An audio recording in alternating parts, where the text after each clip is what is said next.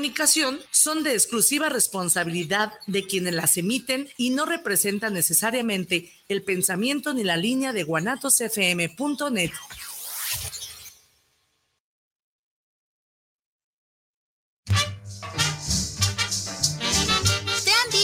falta un tornillo y tú sientes que le falta un tornillo al mundo? Bienvenido a tu programa El Tornillo Filosófico, donde lo que nos sobran son tornillos.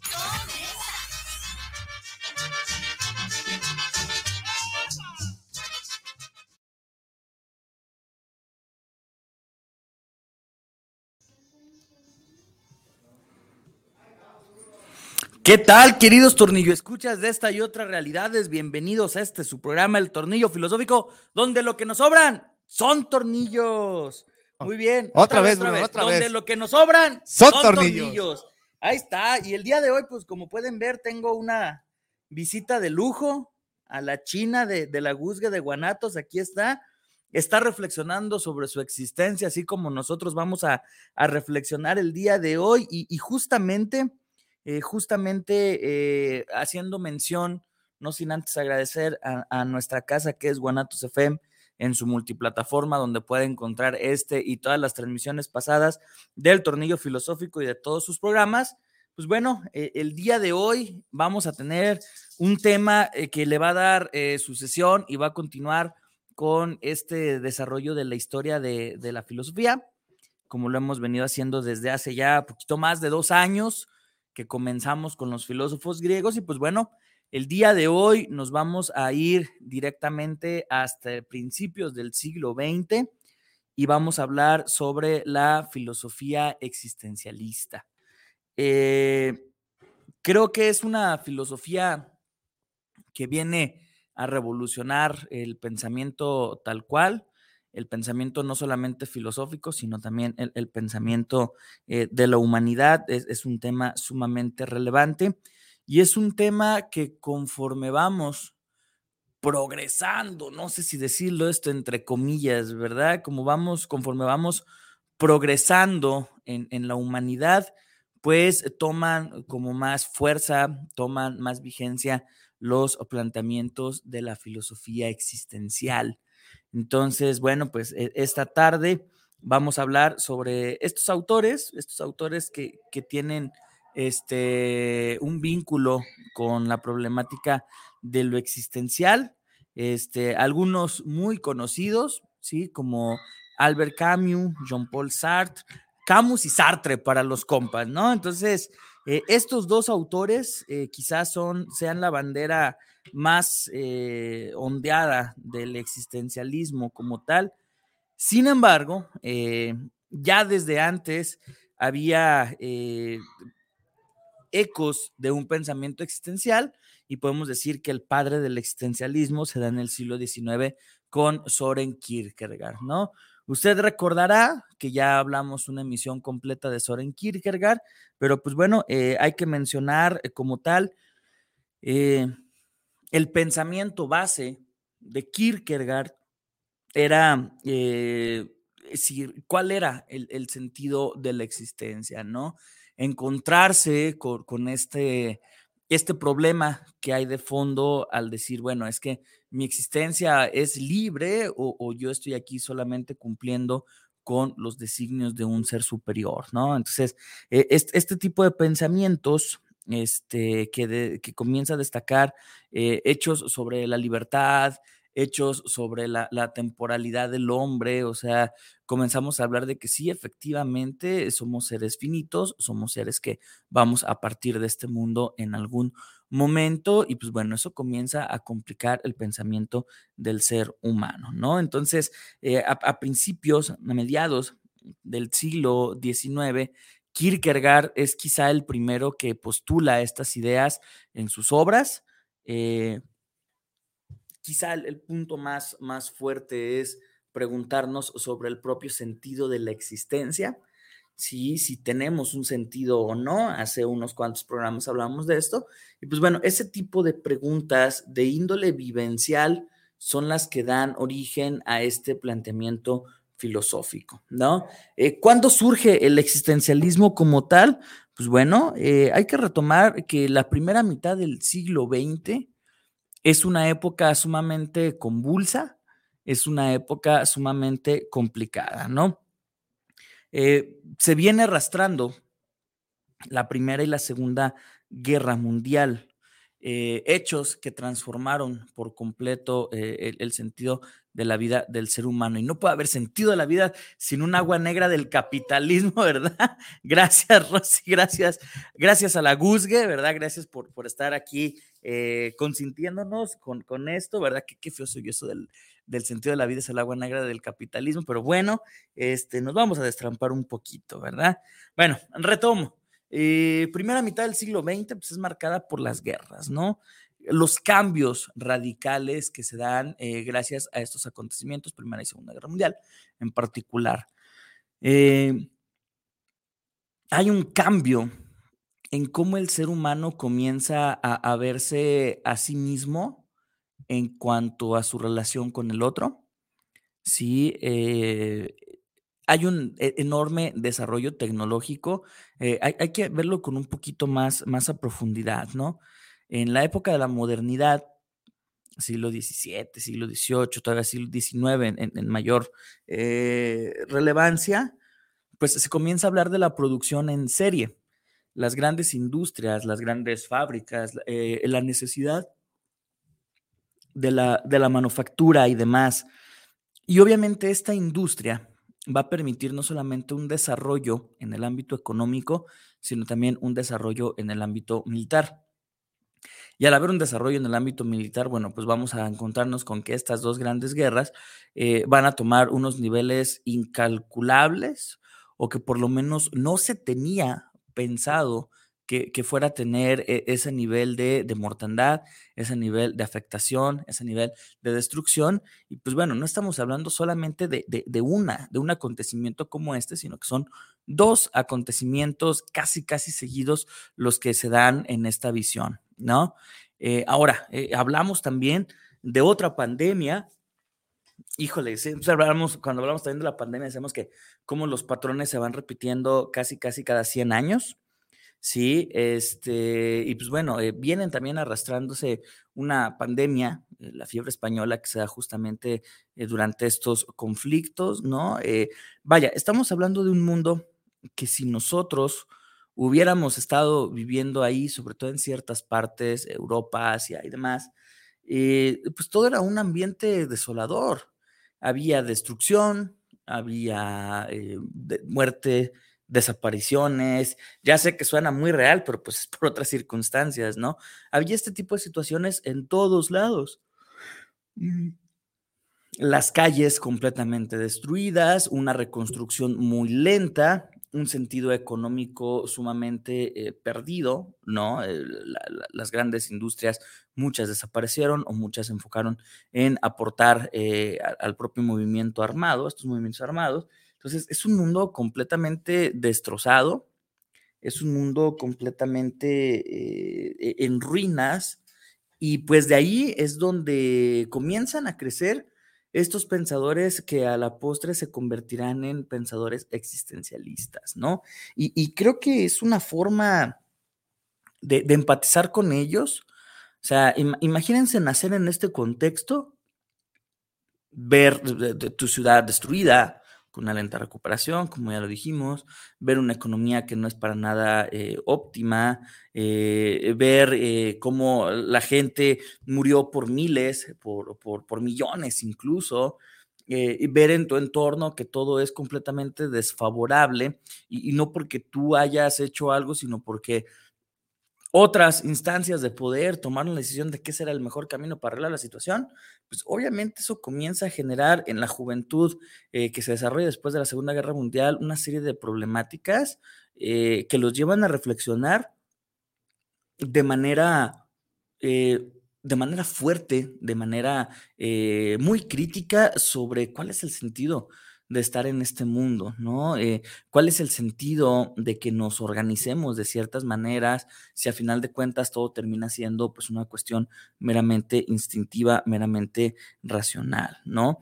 Eh, ahora, eh, podríamos hablar incluso de otras preguntas como si existe una libertad total, ¿no? Porque pareciera ser que cuestiones raciales, cuestiones económicas, cuestiones contextuales, pues ya no permiten que tú seas y te puedas desarrollar de cierta o tal manera. Entonces, realmente, ¿qué tanto somos libres, no? Entonces, este, este fenómeno existencialista, estos jóvenes existencialistas que, que, van poco a poco a adoptar este término, ojo, Soren Kierkegaard nunca se llamó a sí mismo un existencialista, pero pues hay una relación entre él y estos autores, eh, van a comenzar a, a, emplear esta crítica en diferentes aspectos del saber humano.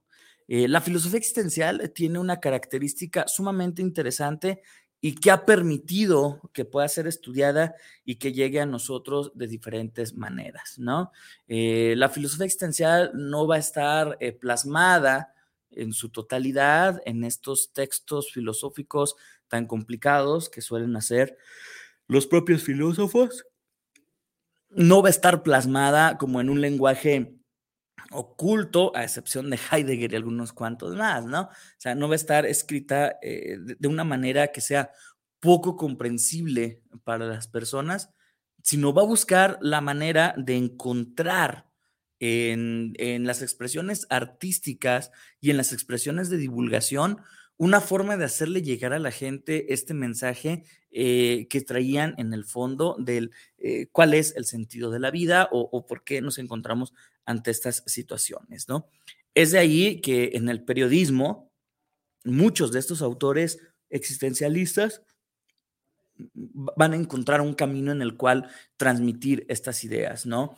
En la literatura, ¿sí? Eh, en la dramaturgia, ¿sí? Haciendo cuentos, novelas, guiones para teatro, eh, demás, es donde se va a encontrar un eco en el cual el hombre existencialista va a demostrarle a los demás cuáles son sus postulados. O sea, hay una ruptura incluso con esta filosofía clásica en la cual tenía que ser presentada en las grandes universidades, con los grandes catedráticos, eh, dentro de un entorno meramente académico, sino que aquí hablamos de qué es el arte, algo que funciona para transmitir emociones, ¿sí? Algo que va directamente ligado a la expresión de la emoción del ser humano, cómo a través de ese medio puede llegar el postulado filosófico, ¿no? Y eso lo hace por demás interesante. Es algo nuevo que, que también, bueno, pues Kierkegaard fue el, del primero en, en, plantear ese tipo de, de, situaciones, pero pues para estos señores no, no, no existía la necesidad de, de, involucrarse directamente en el ámbito académico, porque vaya, a final de cuentas es una crítica también hacia este mismo postulado, ¿no? Entonces, a través de, del ensayo, a través del teatro, de la literatura, es como estos autores van a comenzar a sacar su, su pensamiento a, a, dar a conocer, ¿no? Y pues bueno, este, vamos a ver diferentes tipos de existencialismo, sí, diferentes tipos que existieron, que, que convergieron todos en, en, la misma, en la misma época, sí, son contemporáneos. Eh, son autores que realmente tuvieron la oportunidad de, compartir sus ideas unos con otros. Mm, y autores que, bueno, este, van a estar eh, publicando constantemente su obra, ¿no? Eh, hay en una primera instancia, en una primera instancia, tenemos lo que es un existencialismo ateo, ¿sí? El cual eh, es representado por Jean-Paul Sartre para los amigos, ¿sí? Sartre tiene un pensamiento muy interesante y también una relación sumamente interesante con Simone de Beauvoir, esta mujer tan, tan interesante también en, su desarrollo eh, de vida y en su desarrollo intelectual, ¿sí? Es, estandarte, eh, pues bueno, de, de, del, del, feminismo como tal. Eh, Sartre y Simone de Beauvoir, pues bueno, se van a conocer, ambos como intelectuales, y van a mantener una relación eh, sumamente abierta, ¿no? Lo menciona así nada más, no es que a los filósofos les guste el chisme, ¿verdad? Pero pues es parte de lo interesante de la vida de estos dos personajes, ¿no? Entonces, eh, eh buscando este, e, este sentido o esta respuesta hacia cuál es el sentido de vida, Jean-Paul Sartre va a pensar en, ok, pues la vida como tal eh, no, no, tiene un, un sentido, ¿sí? No existe como tal un camino ya trazado en el cual el ser humano, eh, solamente una deidad viene, lo pone en el mundo, ¿sí? Y, le, y, lo echa a andar como si fuera un muñequito de cuerda, sí, creo que es un ejemplo que puede ser muy ilustrativo, como este muñequito de cuerda que va a empezar a caminar y caminar por un camino ya trazado, ¿no? Como si estuviera un programador. Sartre va a estar eh, en contra de esa idea, ¿no? O sea, es evidente que muchas de las acciones que realiza el ser humano, pues no tienen como eh, una forma de poderla enlazar una con otra o de determinar si una se relaciona con otra, como si todo fuera una sucesión, una cadena de acontecimientos que nos llevan hacia un camino quizás ya establecido. O sea, para Sartre y los existencialistas ateos no existe esta función. Eh, Sartre nos va a decir que el hombre está condenado a ser libre. Hablar de la libertad del hombre como una condena es quizá una, eh, un argumento, es quizá una frase que, que puede ir muy en contra de lo que estamos acostumbrados a oír, ¿no? Porque eh, escuchamos a la libertad como una virtud, incluso le, ponemos la connotación de un valor. Sin embargo, para Sartre y otros autores, la libertad pues realmente eh, pone al ser humano en una situación indeseable, ¿no? Eh, al no haber este camino, al no haber este hombre eh, ya dirigido por, por, una entidad superior, pues obviamente se niega como tal que exista un creador que ha diseñado todo, ¿no? Que exista eh, un Dios que, pone al ser humano en este planeta, le da una misión y lo echa a andar. No, el, hombre simplemente, su existencia llega al mundo, el, ser humano ya está aquí, ya está en este mundo eh, y tiene que hacer cosas. ¿Sí? Eh, tiene que descubrir, tiene que inventar, tiene que crear, tiene que hacer cosas en este mundo, porque para Sartre la existencia precede a, la esencia. ¿Qué quiere decir esto? Que nuestra esencia la vamos construyendo, no nacemos con ello, o sea, no hay, no hay un, no hay un antecedente, no hay un, elemento en el ser humano que determine que tenemos como ya una, una marca divina o, como le quieran llamar, simplemente el hombre llega al mundo, es libre, pero la libertad en vez de decir, sí, excelente, vamos a hacer lo que nosotros queramos y, y, bacanales y fiestas por doquier y demás, eh, la libertad viene implícita con algo a lo que el ser humano común le teme, que es la responsabilidad. Entonces, eh, al no haber un Dios, al no haber un creador que determina cuál es tu camino en la vida, pues estamos hablando de que el único responsable de tus hechos y de las situaciones en las cuales te encuentran, en las cuales te encuentras, pues eres tú mismo. Sí, e, el hombre es libre de hacer, pero el problema también radica en cómo se nos enseña a hacer o qué se nos enseña a hacer.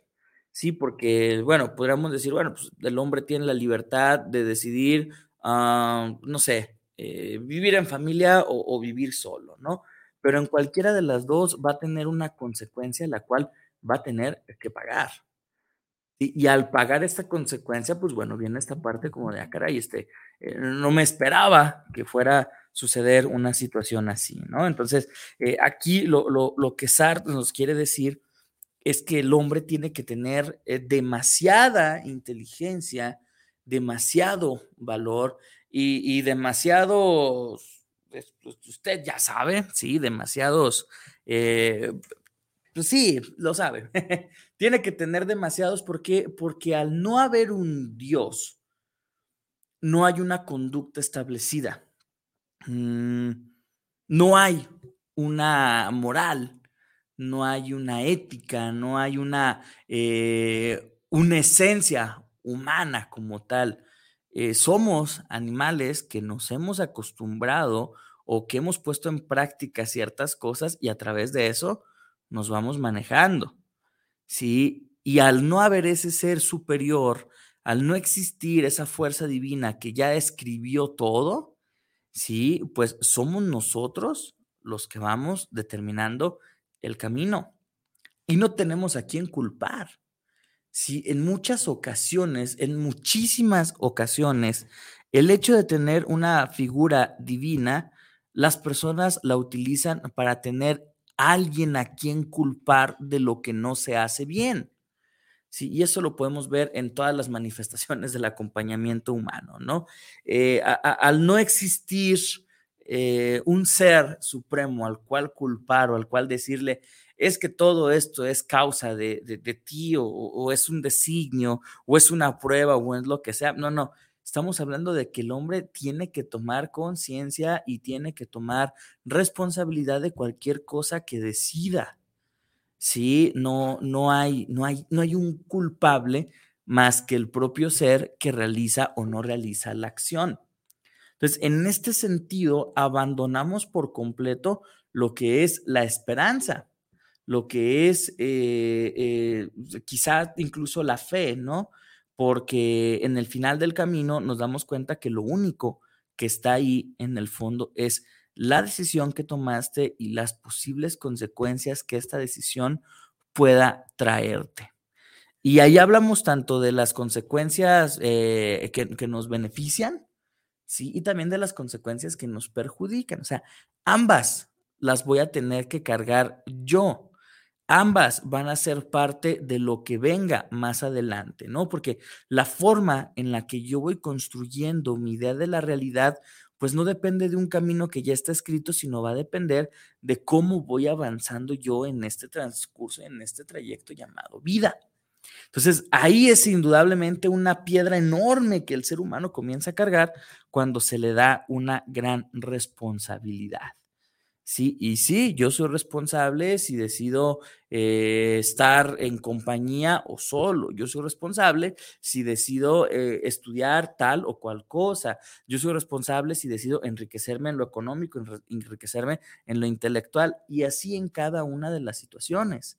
Entonces, al yo ya no tener un pretexto de decir, pues es que eh, a, mí me tienen maldito o, está escrito de que yo fuera a sufrir todas estas cosas, pues el hombre va a tener esta necesidad tan marcada de hacerse cargo de lo que él hace, ¿no? Entonces, al tener esta visión, al tener esta, esta eh, situación en la cual eh, eh, el hombre, pues bueno, este, está condenado como si fuera una pena, una pena capital el vivir, el existir y tomar decisiones, pues es un postulado que se hace muy, muy fuerte, ¿no?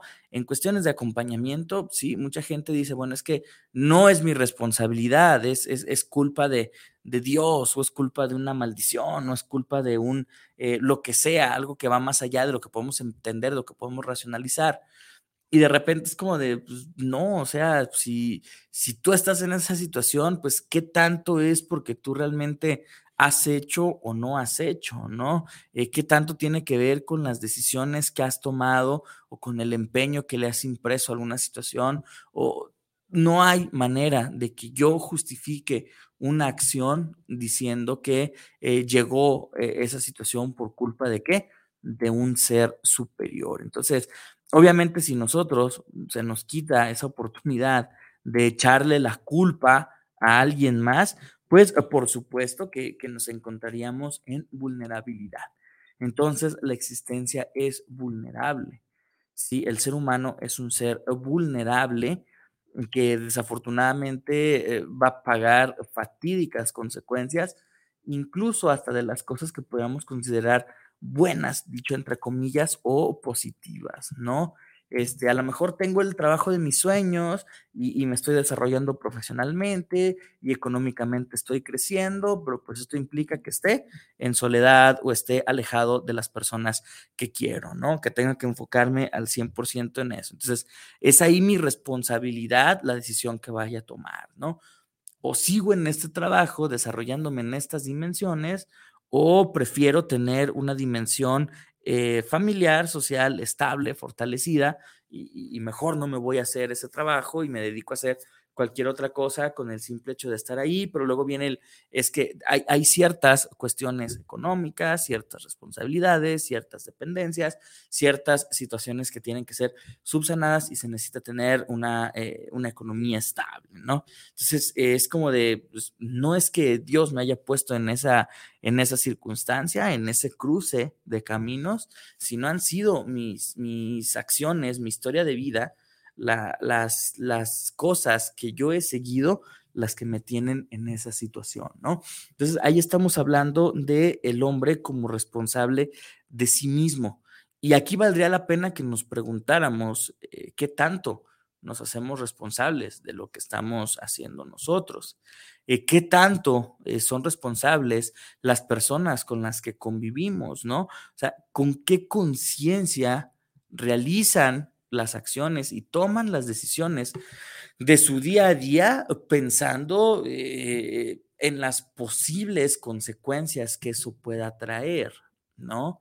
Eh, un ejemplo de ello, ¿no? La persona que decide salir a manejar completamente alcoholizada, pues bueno, eh, con, con, qué conciencia realiza esta acción y sin necesidad de decir, bueno, es que va a pasar lo que Dios diga que pase, no, o sea, eh, la conciencia es, ok, ¿qué probabilidad hay de que me provoque o provoque una desgracia a un tercero?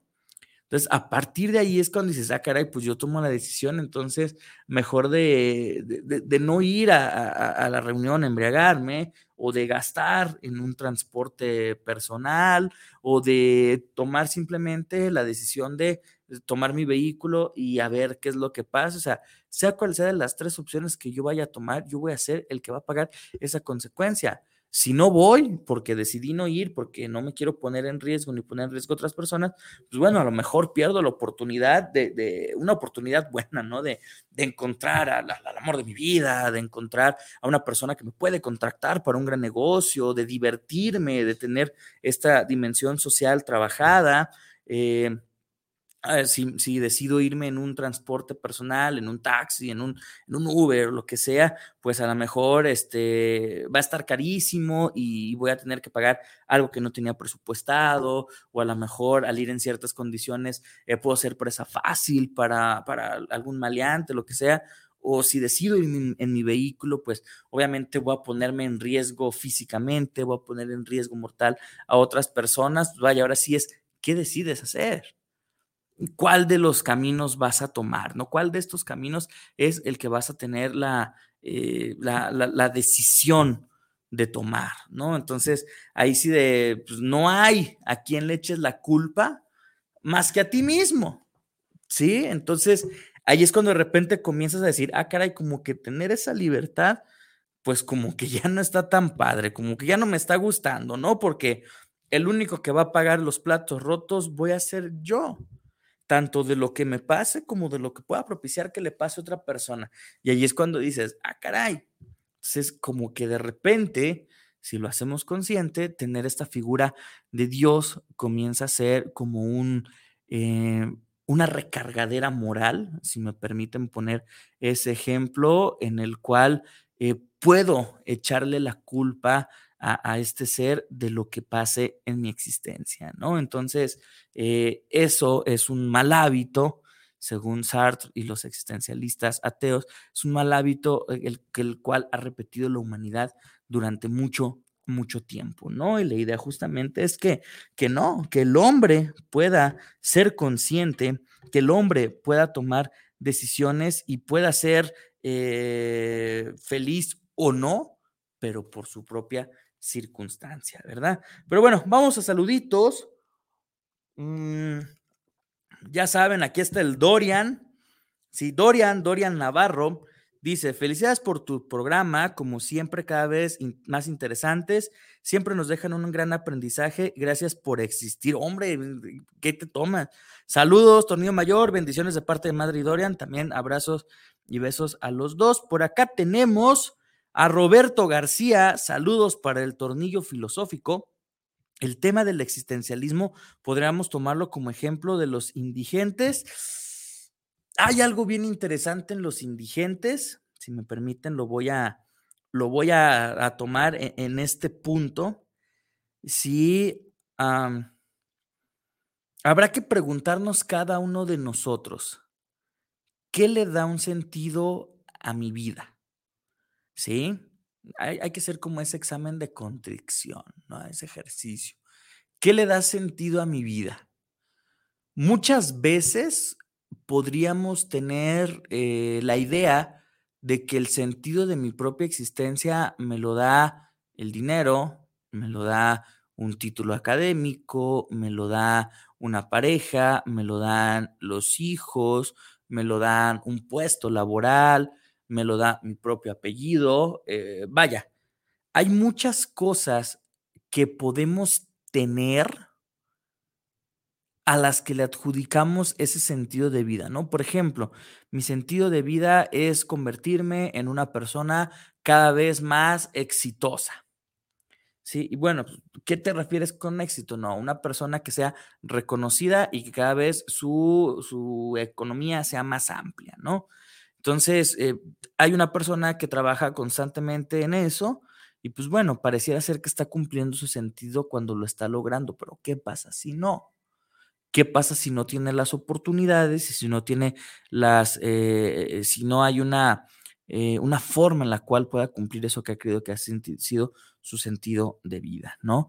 Por ejemplo, con los hijos, no es que mi sentido de vida es criar a mis hijos, en algún momento se van a ir, en algún momento van a hacer sus vidas, en algún momento eh, vas a perder esa etiqueta de ser mamá, ¿no? Y aquí es donde agarramos también a un, a un psicoanalista con mucha influencia existencialista que, es Eric Fromm, el cual nos habla en, su libro Ser, Ser o Tener, eh, justamente esta idea de, bueno, es que confundimos el ser, o sea, lo que es mi esencia, lo confundimos con el tener, o sea, aquellas cosas que sí puedo tener o puedo adquirir, ¿no? Ahora, ¿cómo ponemos esto o, cómo, cómo metemos el ejemplo de los indigentes en este sentido, ¿no?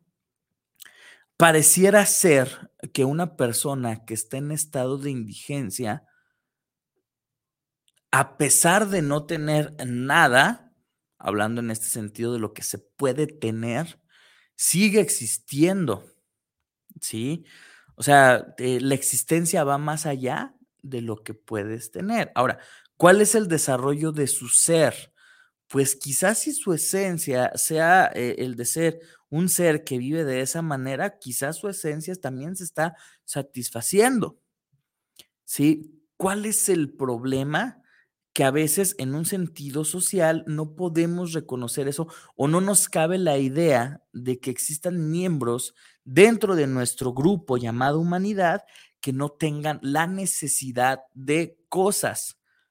Quizá el ejemplo filosófico más grande, pues es Diógenes el perro, ¿no? Diógenes el cínico, el cual, pues bueno, valió, mandó al carajo todo, también ya hablamos en una ocasión de él, sí, mandó al carajo absolutamente todo y decidió irse a vivir con las cuestiones más básicas y más simples que pudiera tener una persona, con el simple hecho de satisfacer sus necesidades naturales. Sí, y podríamos decir que satisfaciendo nuestras necesidades naturales, pues estamos existiendo, ¿no? A final de cuentas, si no hay una existencia o, un sentido como tal, lo único que importa es la existencia. Y el hecho de que tú estés viviendo un día más, sigues existiendo. Es más, cuando ya no estás vivo, sigues existiendo, eres un ente. Sí, eres un cadáver, eres un cuerpo en descomposición, sigues existiendo, sigues siendo un ser ahí, un ser que está existiendo.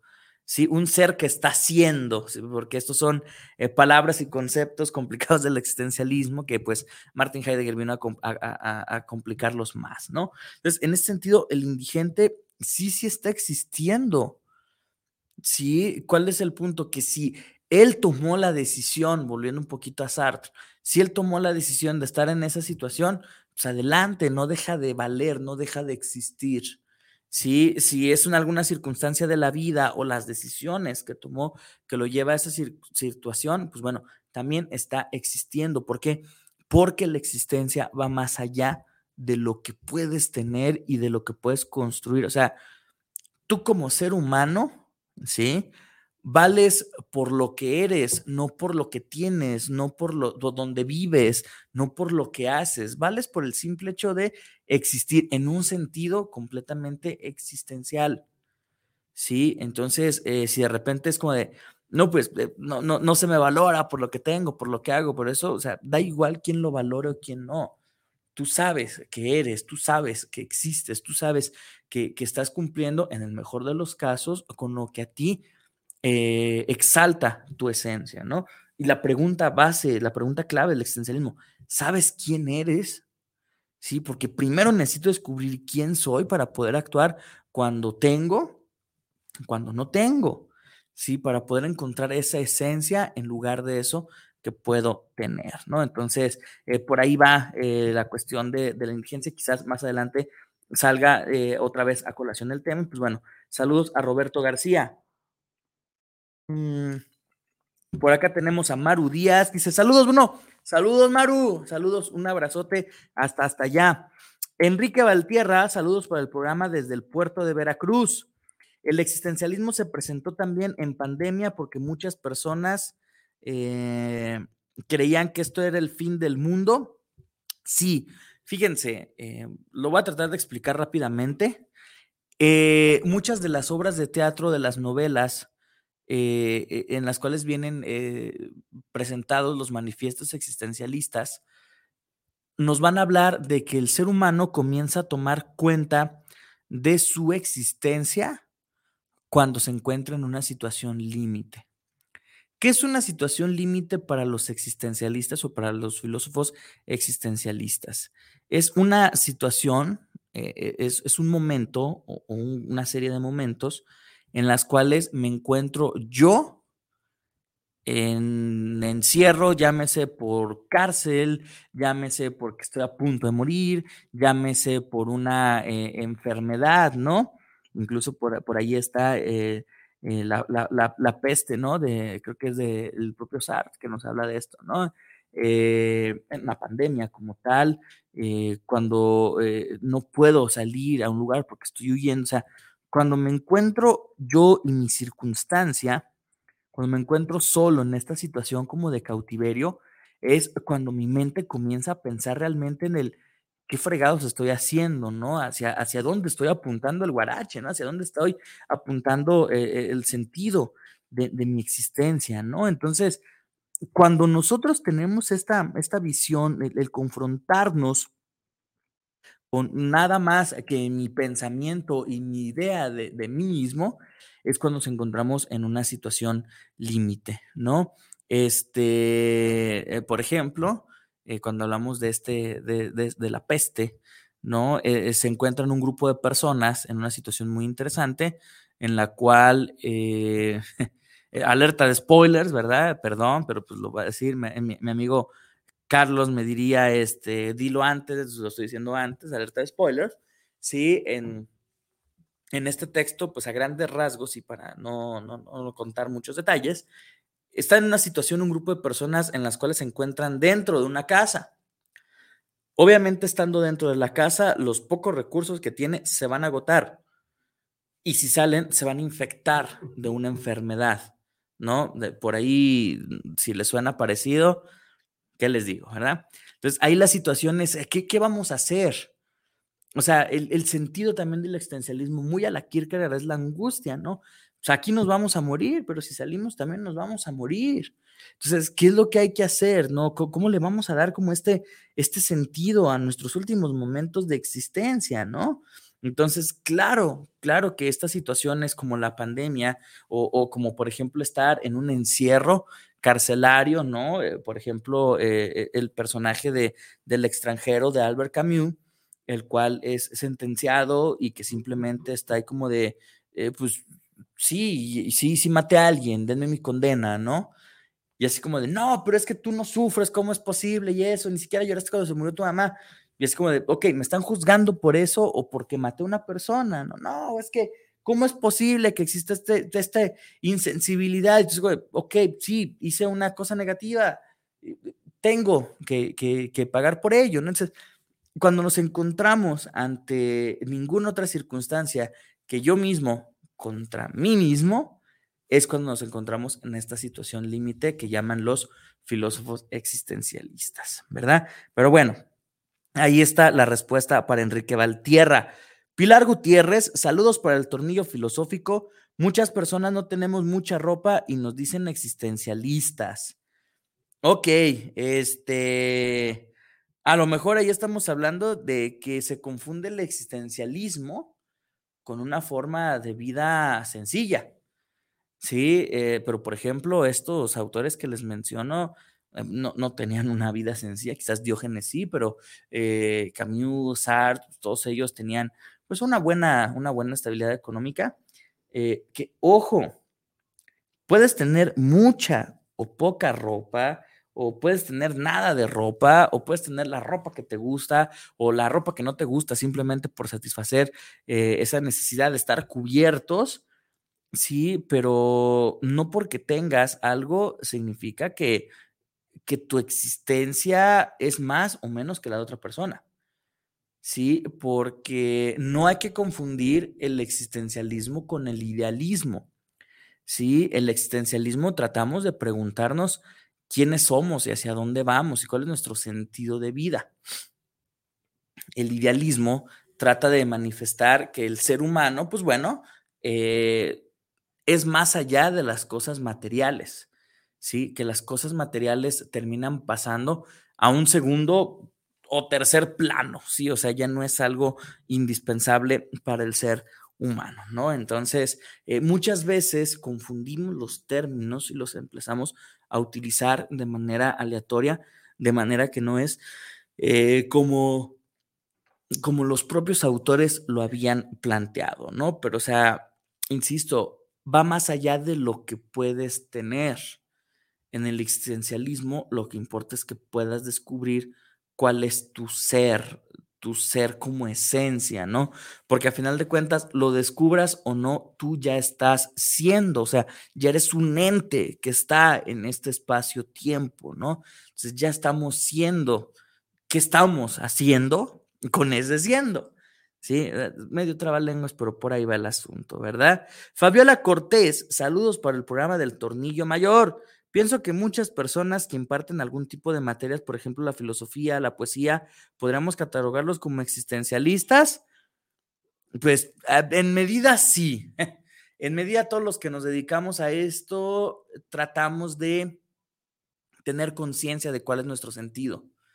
Sí, eh, insisto, a lo mejor muchas personas lo confunden con el sentido de idealismo versus materialismo, sí, pero ¿cuál es la idea? Que cuando encuentras tu sentido de vida, lo vas a poder realizar con las cosas o sin las cosas que puedes tener. Sí, por ejemplo, una persona que quiere enseñar a otra persona lo va a hacer con o sin un título universitario, con o sin dinero, con o sin un trabajo en una universidad, con o sin lo que se te pueda ocurrir. Lo interesante es que la persona realmente diga, ok, eso es lo que me da un sentido, ¿no? Ese es el propósito que yo tengo, ¿no? Ya, ya hemos dicho, según los existencialistas ateos, este propósito no está escrito, tú lo vas construyendo, va, o sea, yo quiero que ese sea mi propósito, ¿no? Entonces, eh, vas buscando cómo ese propósito se vaya cumpliendo a pesar de que quizás lo económico, lo social, lo familiar, lo cultural, lo que sea, no esté como funcionando como en la sociedad nos indica que debe de funcionar, ¿no? Entonces, por ahí va el rollo. Dorian dice, el existencialismo es cuando te preguntas a ti mismo, ¿qué haces en este mundo? ¿O me equivoco? Es parte de, Dorian, eh, por ejemplo, eh, cuando te levantas de la cama, volteas a ver la chancla o el calcetín y comienzas a cuestionarte sobre qué demonios hago aquí, quién soy, eh, por qué no me trasguñé de chiquito, ¿no? O cosas así. Entonces, es ahí cuando comienzas a tener como un poquito de contacto con esta, que, esta eh, cuestión existencial, ¿no? Y pues bueno, tenías que salir con tu gracia antes del corte. Dice que saludos a la Capacha, a los meseros, a Nalco y a todo Tlaquepaque, nuestro querido barrio. Pues saludos a todos los tornillo escuchas de San Pedro Tlaquepaque, ¿verdad? Entonces, bueno, se fijan en la cuestión del existencialismo, pues, bueno, tiene una, una profundidad muy marcada eh, en el hecho de que realmente todos nos preguntamos por estas cosas en mayor o en menor medida. ¿Cuál es la, cuál es la circunstancia o cuál es la, la cuestión que a veces no tomamos en cuenta? Pues que este existencialismo, sí, eh, cuando nosotros lo queremos eh, llevar a la práctica, pues se nos va a complicar. ¿Por qué? Porque vivimos en un contexto en el que eh, la reflexión, ¿sí? En el que el pensar sobre el quién soy, eh, muchas ocasiones pues no, no tiene cabida, ¿no? Vivimos en, una vorágine de actividades, de situaciones que tenemos que resolver, de, de, expectativas que tenemos que llenar, de, de, obligaciones por las cuales tenemos que responder y demás. Este, entonces, pues bueno, ahí es donde a veces se queda como esta situación de, pues, ¿qué tanto, qué tanto podemos hablar de este existencialismo, verdad? Pero bueno, este, vamos a hacer un pequeño corte. Sí, regresamos en unos cuantos minutitos. Eh, mándenos sus comentarios. Eh, ya mencionamos, ¿no? A veces se hace este pensamiento viendo la chancla o el calcetín, en ocasiones cuando comienzan a caer las gotas de lluvia de la regadera, en ocasiones cuando vamos en la ventana del transporte público o, del coche, ahí es cuando comienzan como estas preguntas a, saltar a nuestra mente, ¿verdad? En su caso, ¿cuál es el momento en el cual eh, se le pone el chip existencial a su mente y si nos lo comparte, pues estaremos muy agradecidos, ¿verdad? Pero bueno, regresamos a este su programa, El Tornillo Filosófico, donde lo que nos sobran son tornillos. Son tornillos. Volvemos.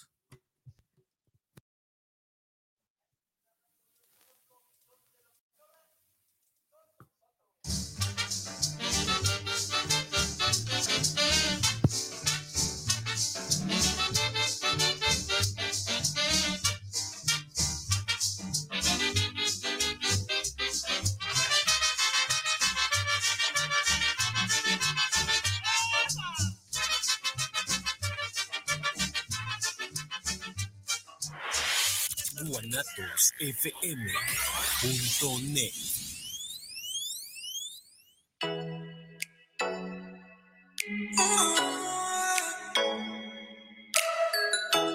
Les invitamos a escuchar su programa Entre Amigas y un Café, todos los sábados a las 8 de la mañana con sus amigas Amale y Lorena, donde trataremos diversos temas de psicología, tanatología y del acontecer diario. Recuerda, sábado a las 8 de la mañana, por esta señal de guanatosfm.net y por nuestra fanpage Guanatos FM Network.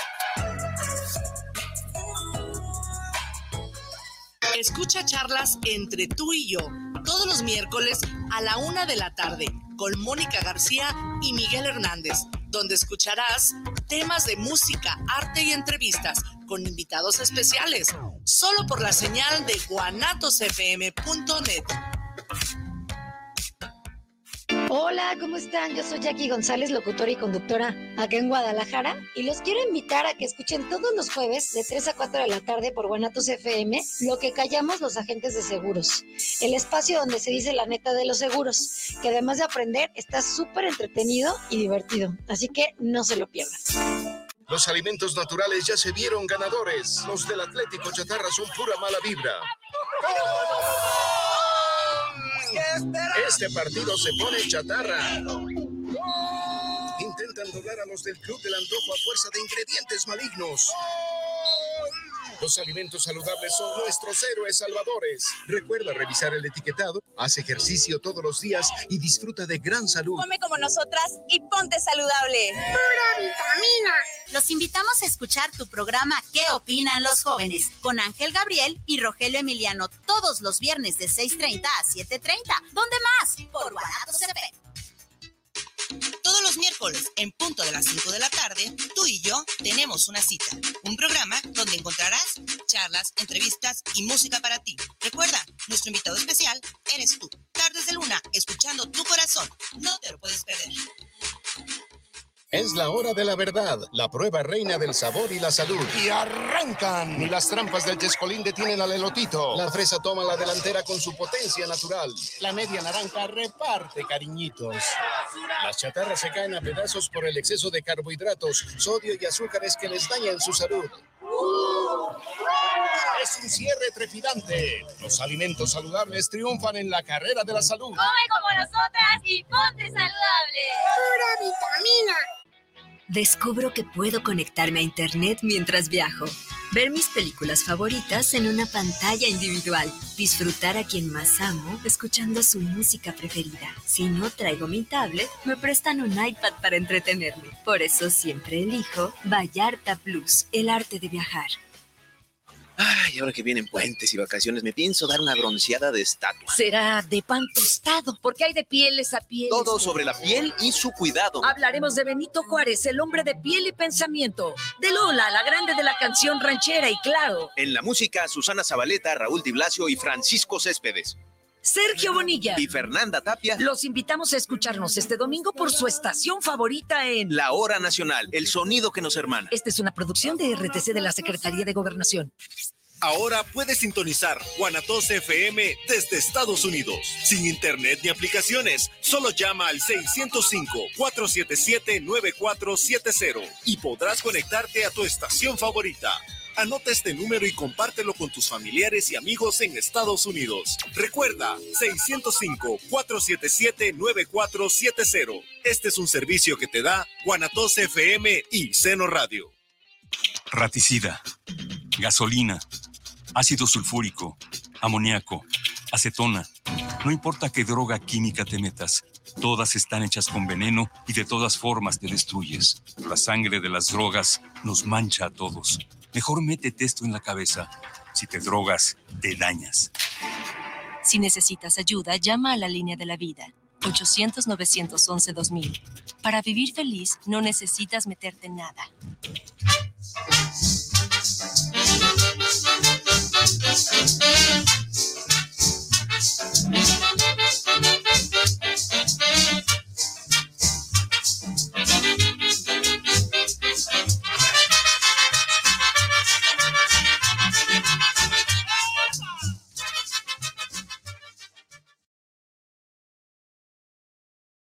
Bienvenidos de vuelta a este su programa, El Tornillo Filosófico, donde lo que nos sobran son, tornillos. Así es. Y de nuevo queremos agradecer a nuestra casa, que es Guanatos FM, por el espacio que nos permite. A Isra, que semana a semana aguanta estas tarugadas, de verdad, no, no, no saben cómo le reconozco la paciencia al buen Isra, ¿verdad? Que está escuchando esto.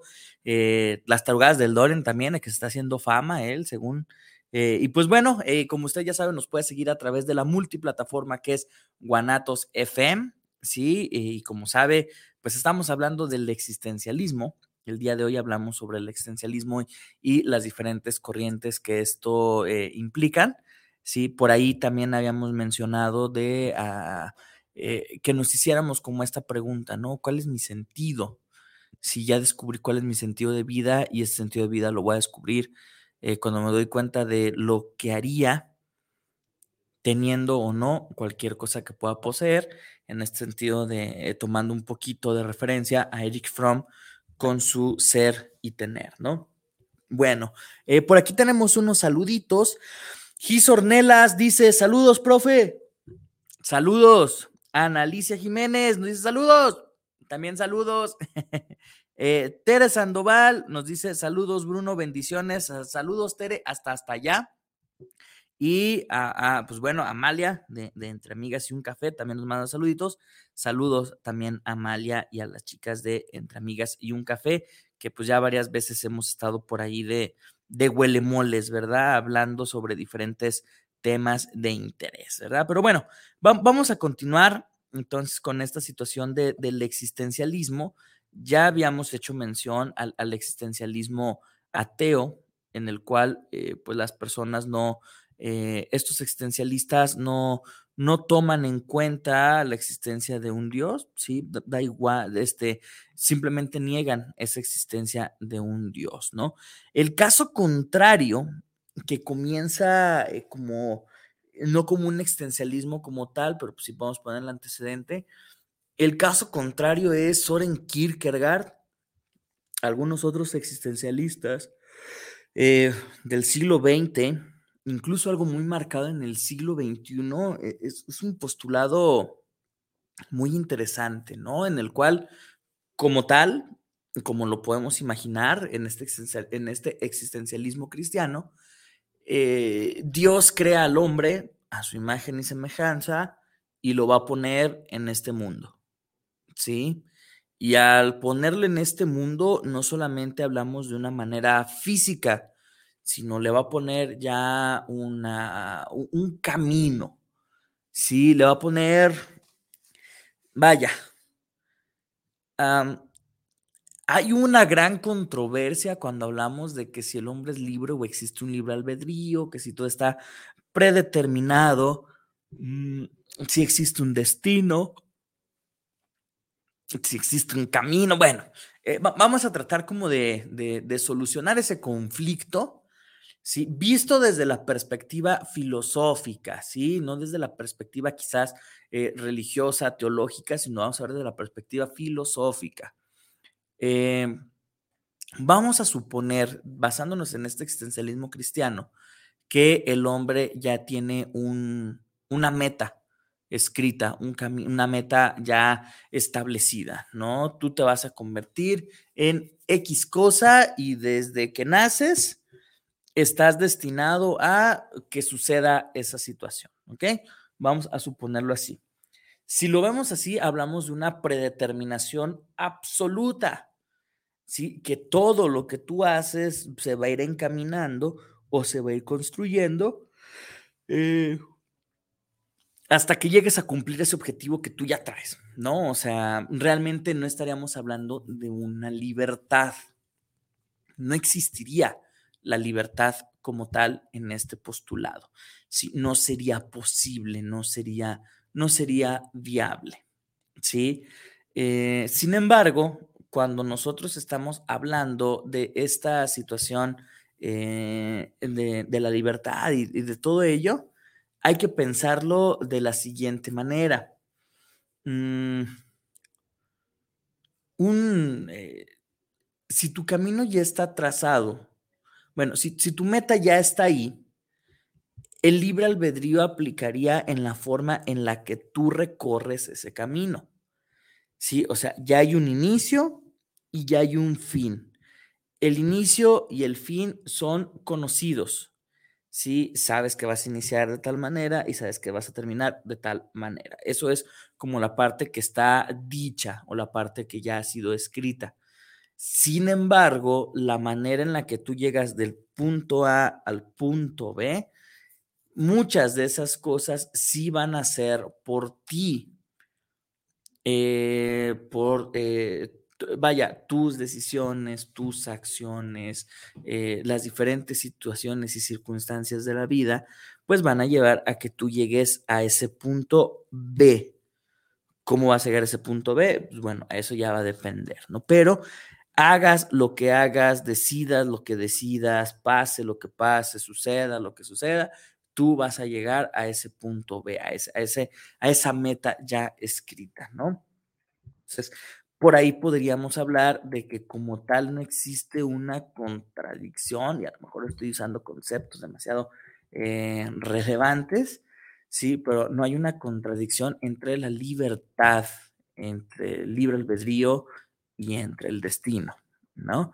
O sea, tu destino es llegar a tal punto, pero como llegues a ese punto ya va a ser tu decisión, que al final de cuentas vas a llegar allá, ¿no? Entonces, eso es algo interesante que, plantea también la cuestión existencial, ¿no? Entonces, eh, retomando de nuevo un poquito esta corriente filosófica del existencialismo eh, cristiano, se da por hecho que fuimos enviados por Dios. Se da por hecho de que tenemos ya esa misión. Cada uno de nosotros tiene esa misión. Lo interesante aquí es que, por ejemplo, e, e, en palabras de, Kierkegaard, sí, eh, pero parafraseando un poquito a Kierkegaard, el hombre tiene que buscar la manera de ser lo más cercano posible al comportamiento que Dios desea del ser humano. Algo así como, eh, como lo fue Cristo, ¿no? Como lo fue Jesús, de que él siguió, sin duda alguna, el, el, camino de Cristo, el camino de Dios, ¿no? Eh, ahora, para poder llegar a, este, a, este, a esta forma de vida de este existencialismo cristiano, el principal motor o el factor primordial tiene que ser la fe. Y si recordamos, Kierkegaard hablaba de tres estadios del ser, en el cual el tercero era la fe, el cual representaba con el personaje de Abraham, el Abraham bíblico, que usted recordará, no podía tener hijos, un hijo este, legítimo como tal, para heredar el, reino, para heredar eh, pues, ese patriarcado de, de Israel. Y este, después de muchas plegarias, Dios le concede un hijo, a pesar de ser tanto él como su esposa ya personas mayores. Mm, vive con su hijo hasta que un día lo convierte en un buen hombre, en un buen niño, pues, hasta que un día se le aparece un ángel y le dice, lo tienes que llevar a, la piedra sacrificial, porque es el designio de Dios que, que mates a tu propio hijo, ¿no? Entonces, Abraham se queda así como de, eh, pues, ¿cómo es posible? Si después de tanto tiempo me lo dieron, si lo estamos educando, se va a acabar la descendencia, se va a acabar eh, el, pueblo de Israel. y, el ángel le dice, pues, ¿qué acaso dudas de, la palabra de Dios?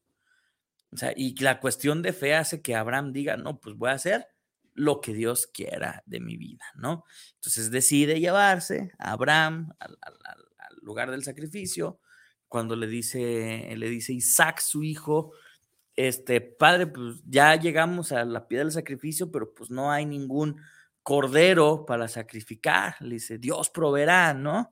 Entonces llegan y ya cuando están preparando todo el ritual, le dice, pues sigue sin haber un cordero. Le dice, pues tú eres el cordero.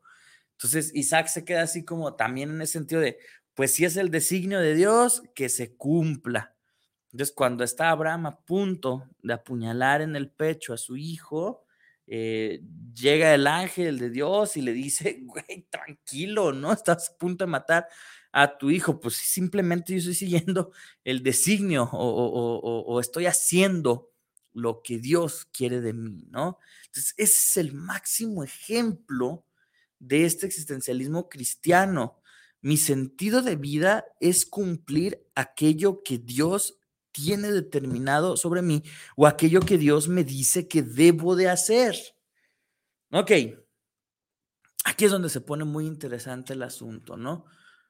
¿Cómo diablos, si es que se vale la expresión, ¿verdad? Hablando de esto, eh, ¿cómo diablos me voy a dar cuenta que aquello que está pasando por mi mente realmente es una influencia divina?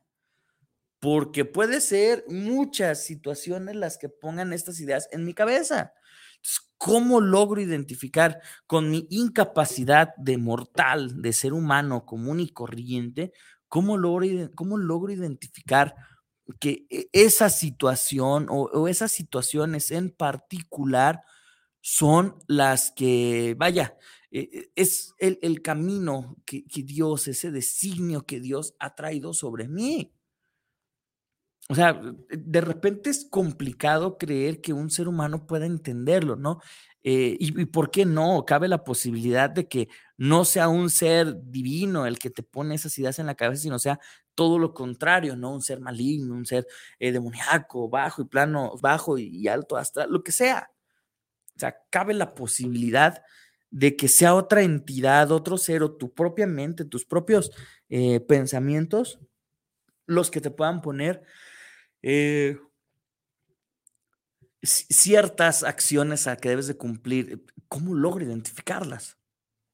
Creo que el hombre no tiene la, la capacidad, aún por lo menos, si no, el ser humano tiene esta capacidad de poder determinar si eso que estoy pensando es un designio divino o eso que estoy pensando es eh, eh, mi, mi, subconsciente o eso que estoy pensando es un ser que quiere que joda a otro. O sea, no tenemos los seres humanos la capacidad de poder distinguir eso. Sin embargo, para, las personas que, siguen este existencialismo cristiano, eh, solamente se van a manejar conforme al designio de lo que Dios desea de estos seres para los demás. ¿no? O sea, es como de yo soy un instrumento de ti y haz conmigo lo que te vas a hacer, pero dices, va, pues, está bien, es una decisión personal. La bronca es que, ¿cómo identificas que eso que tú estás decidiendo hacer es lo que realmente ese ser superior está diciéndote que hagas? Sí, e, es, quizá la, la, gran pregunta que si yo tuviera aquí a Kierkegaard sentado, pues le preguntaría, güey, ¿cómo te das cuenta que algo es Dios y no otra cosa? Sí, entonces es que es como la gran, la gran problemática de, poder dejar todos tus, eh, todas tus decisiones, poderlas dejar a, este designio divino, ¿no? Realmente, realmente complica la situación eh, y, realmente esto nos hace caer como en esa, en esa concha de la que estábamos hablando en contra con el existencialismo ateo, ¿no? O sea, porque decir, bueno, pues, si, dañé a alguien fue porque Dios me obligó a que lo dañara, ¿no? O si me fue bien y si hice algo bueno es porque Dios me, puso los medios para que lo realizara. Aún así, eh, esto me quita responsabilidad, ¿sí? Eh, es que Dios quiere que siga eh, con esa relación, no, no, ¿cuál Dios? Tú que no tienes la, el valor y la fortaleza de, cambiar de las circunstancias, ¿no? Es, que eh, Dios me puso en una situación en la cual tuve que lastimar o sea, no, creo que eso es una forma, es una, es una estrategia muy, muy, híjole, muy lamentable en la cual le echamos la culpa y, y, tenemos como ese reclinatorio moral que les comentaba hace rato, ¿no? en el cual, pues bueno, este, no me hago responsable y, le aviento la bolita a Dios o al Ser Supremo, el cual ustedes quieran, ¿no? Cuando a final de cuentas, el que decidió ejecutar la acción fui yo. Sí, entonces ahí estamos hablando de, de esa gran, gran problemática, ¿no? Pero bueno, eh, mientras reflexiona y dice, no, si estoy de acuerdo, no estoy de acuerdo, vamos acá a un par de saluditos. Dice Javier Siria, Saludos desde Zapopan para el tornillo filosófico. Los que no, tenemos, los que no tenemos mueble en casa, ¿podríamos ser existencialistas? No, hablamos de, repito, que el existencialismo es una corriente filosófica en la cual eh, tratamos de buscarle cuál es el sentido a la vida. ¿Qué podría ser una persona así? Una persona minimalista. Si una persona que no necesita de, grandes lujos, no necesita de convenciones eh, estéticas y demás para sobrevivir, ¿no? A lo mejor ¿para qué quiero un mueble, no? Ni siquiera estoy en mi casa.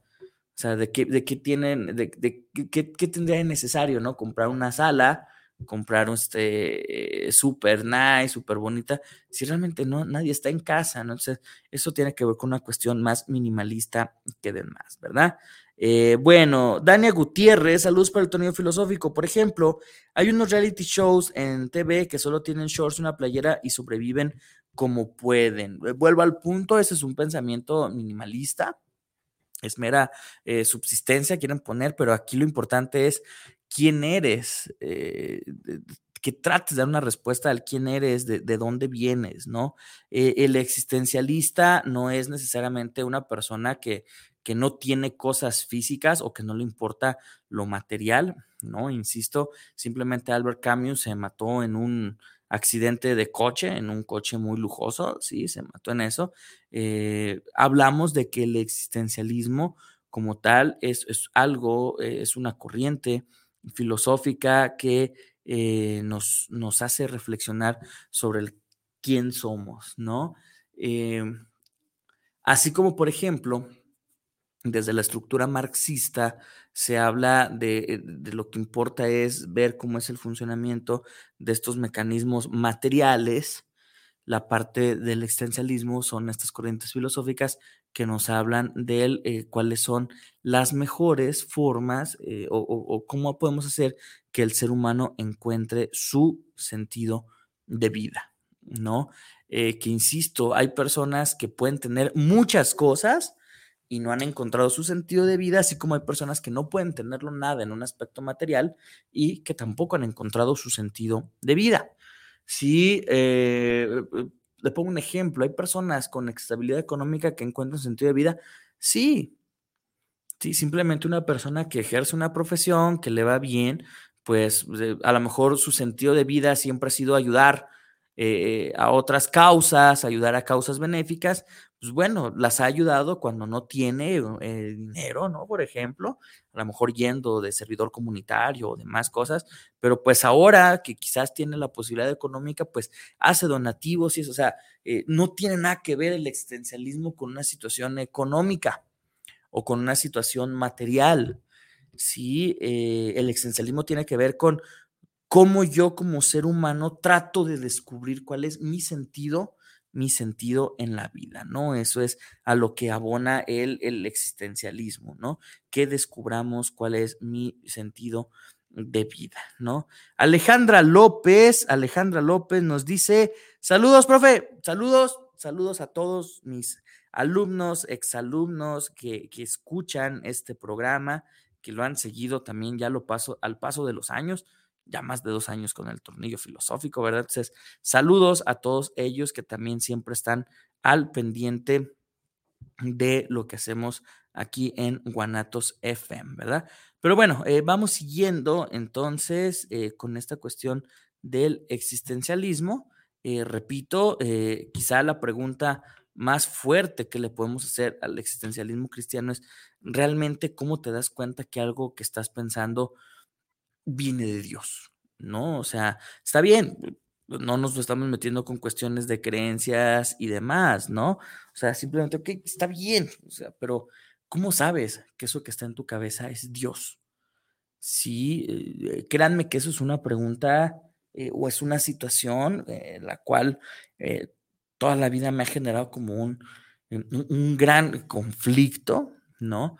Porque sí me ha tocado conocer personas que tal cual es de, eh, lo que hago es por, porque Dios así lo, lo quiso, porque Dios así lo manifestó, estoy siguiendo eh, la, la, la, ordenanza de Dios, soy este, una persona que obedece, ok, pero ¿cómo te das cuenta? No? O sea, racionalmente, ¿cómo te das cuenta? Porque mm, a lo mejor es un mal día y mi mente trae muchas cosas y, quiere mandar al carajo todo para descansar y resulta ser que eh, este estrés que estoy cargando mentalmente eh, ya se manifestó, ya digo, se manifestó Dios y me dijo que mandara al chingato y pues mando a la fregada todo, ¿no? O sea, eh, ¿cómo me doy cuenta que no es mi mente, que sí es Dios o que no es influencia de otro ser, que sí es Dios para determinar los pasos que voy a dar? ¿No? Entonces, eh, de repente es conflictivo porque una respuesta muy común es, no tengo necesidad de, responderme a eso, ¿por qué? Porque al final de cuentas ya está el camino al que voy a llegar, ¿no? Entonces, de repente sí es algo que también lo personal eh, es, es, algo que me cuesta mucho, mucho eh, como poder comprender y, mucho menos, ¿no? Poderlo practicar de esa manera es algo que, que no, no, no, entiendo la, forma en la, que, en la que la gente puede, puede llevarlo así, ¿no? Eh, y hablamos de que no necesariamente son personas que tienen eh, un arraigo religioso eh, fuerte, ¿no? En un sentido espiritual también nos puede llevar a esa perspectiva, ¿no? Mm, entonces, es que es complicado, sí, el, poder definir que, que, que, Dios me ha dicho, o que mi ser supremo me haya dicho que realice cierta acción eh, y que pues todo eso no, no pasa absolutamente nada, ¿no? Creo yo que eso es una de las, eh, de las postulaciones filosóficas más complicadas eh, que, existen, ¿no? o, o, que nos dan mucha tela, mucha tela de dónde cortar, ¿no? Entonces, bueno, ahí retomando, tenemos existencialismo ateo y existencialismo cristiano. Y además viene uno que es el, el existencialismo agnóstico. Mm. Ok. ¿Qué hablamos sobre el existencialismo agnóstico? ¿no? Es algo muy interesante, ¿no? Creo que hasta cierto punto es algo eh, saludable, si así lo queremos ver, ¿sí? Eh, da igual que esté Dios o no. ¿Sí me explico? O sea, para, estos pensadores, Dios puede o no existir, ¿sí? Eh, vaya, si existe Dios o no existe, no va a dejar de haber violencia en el mundo, si existe Dios o no existe, no va a dejar de haber eh, problemas por lo económico, si existe o no, no va a dejar de haber eh, problemas con la familia, vaya, lo que importa es que nos cuestionemos para resolver lo que es humanamente posible de responder, según estos autores como Martin Heidegger y, Albert Camus, ¿no? Este, pues a lo mejor se vuelve al ejemplo del extranjero de Albert Camus, ¿no? Eh, mm, lo voy a medio, medio narrar así para no tratar de contar muchos detalles. Eh, creo que se llama el señor Musso, es un tipo que pues empieza el libro diciendo hoy murió mamá, ¿no? Entonces, eh, él tiene que dejar su trabajo, tiene que trasladarse a la ciudad en la cual su mamá se encontraba en una casa de descanso, eh, tiene que estar ahí en el funeral, tiene que estar eh, soportando, ¿no? A los amigos de su mamá. él así como de, pues sí, pues, se murió y por qué no podemos acelerar esto, ¿no? Tengo trabajo y demás, o sea, tengo cosas que solucionar en mi día a día, ¿no? la gente lo comienza a ver así como de poca madre, no, no estás triste porque se murió tu mamá. Eh, él dice, ¿no? Que es incómodo que, o que se va a sentir muy incómodo porque eh, le van a tener que dar el pésame en el trabajo y va a tener que, tener contacto con otras personas. Entonces, para él es algo muy pesado. Total, este, curiosamente, este tipo tiene un, amigo, si se le puede llamar así, un amigo que es como su contraparte, que es una persona eh, siempre efervescente, una persona que siempre está contenta, hablando, eh, que siempre busca la convivencia y demás. Este, y, pues bueno, este, eh, está, él lo invita a salir junto con, con su novia y la chica con la que este tipo está saliendo. Sí, y resulta ser que pues se meten en un conflicto con unos árabes y este, eh, se mete en una bronca, golpean a su amigo, el señor Muso se queda así como de, pues, ¿qué puedo hacer? Nada, vámonos. Este, si mal no recuerdo, eh, son cuñados estos árabes del amigo de, del protagonista, ¿sí? Y pues de repente eh, se da cuenta de que su amigo traía un arma, ¿sí? Que decidió no, no utilizarla, entonces él en un acto completamente irracional, y dice, no sé si fue el calor, no sé si fue, no tengo la menor idea de lo que sea, pero toma el revólver, se van a la playa y donde estaban estos árabes reunidos, eh, descarga las balas del revólver en, uno de ellos, ¿no? Y, lo mata, ¿no? Entonces, este, es, es, este, es, es llevado a prisión, ¿sí? Es juzgado, comienzan a investigarlo, y resulta ser que le dicen, oye, pues hace un mes que falleció tu mamá. Sí, ¿y eso qué tiene que ver? Pues nos dan informes de que tú no te pusiste triste ni lloraste cuando ella falleció. Ajá, era una persona adulta, ya iba a fallecer, ¿no? No, pues ¿cómo es posible? Eres una persona que no es apta para vivir en el mundo, o sea, ok, de acuerdo, sí, sí se murió, qué mala onda, pues ya, pero aquí me vienen a juzgar porque ejecuté a una persona, ¿no? Con, con toda la ventaja del mundo. ¿Cuál va a ser mi condena? no, no es posible que una persona sea tan insensible y demás. Vamos a llamar a un sacerdote. Y lo digo, yo para qué quiero hablar con un sacerdote, ¿no? O sea, simplemente díganme cuál es mi condena. Si maté a una persona, me va a tocar pena de muerte, pena capital, lo que sea, pero díganmelo ya, ¿no? Entonces llega el sacerdote y es así como de, eh, es que cómo es posible que no hayas llorado porque tu mamá se murió. Y digo, no me están juzgando por eso, o sí. Entonces, eh, si se fijan, es como de, los problemas del hombre, los problemas que tenemos que solucionar día a día, los tenemos que solucionar, exista o no exista un ser supremo. Son nuestros problemas, nuestras situaciones, nuestras experiencias, las que tenemos que realizar.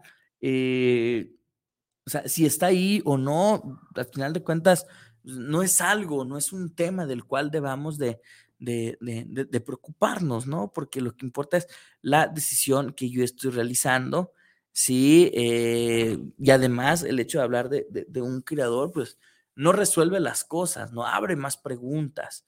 Entonces es como de, pues, no, no, no, no voy a tomar en cuenta para poder identificar cuál es mi camino, cuál es mi sentido, si existe o no un ser supremo, porque al final de cuentas, exista o no, el que lo va a resolver soy yo.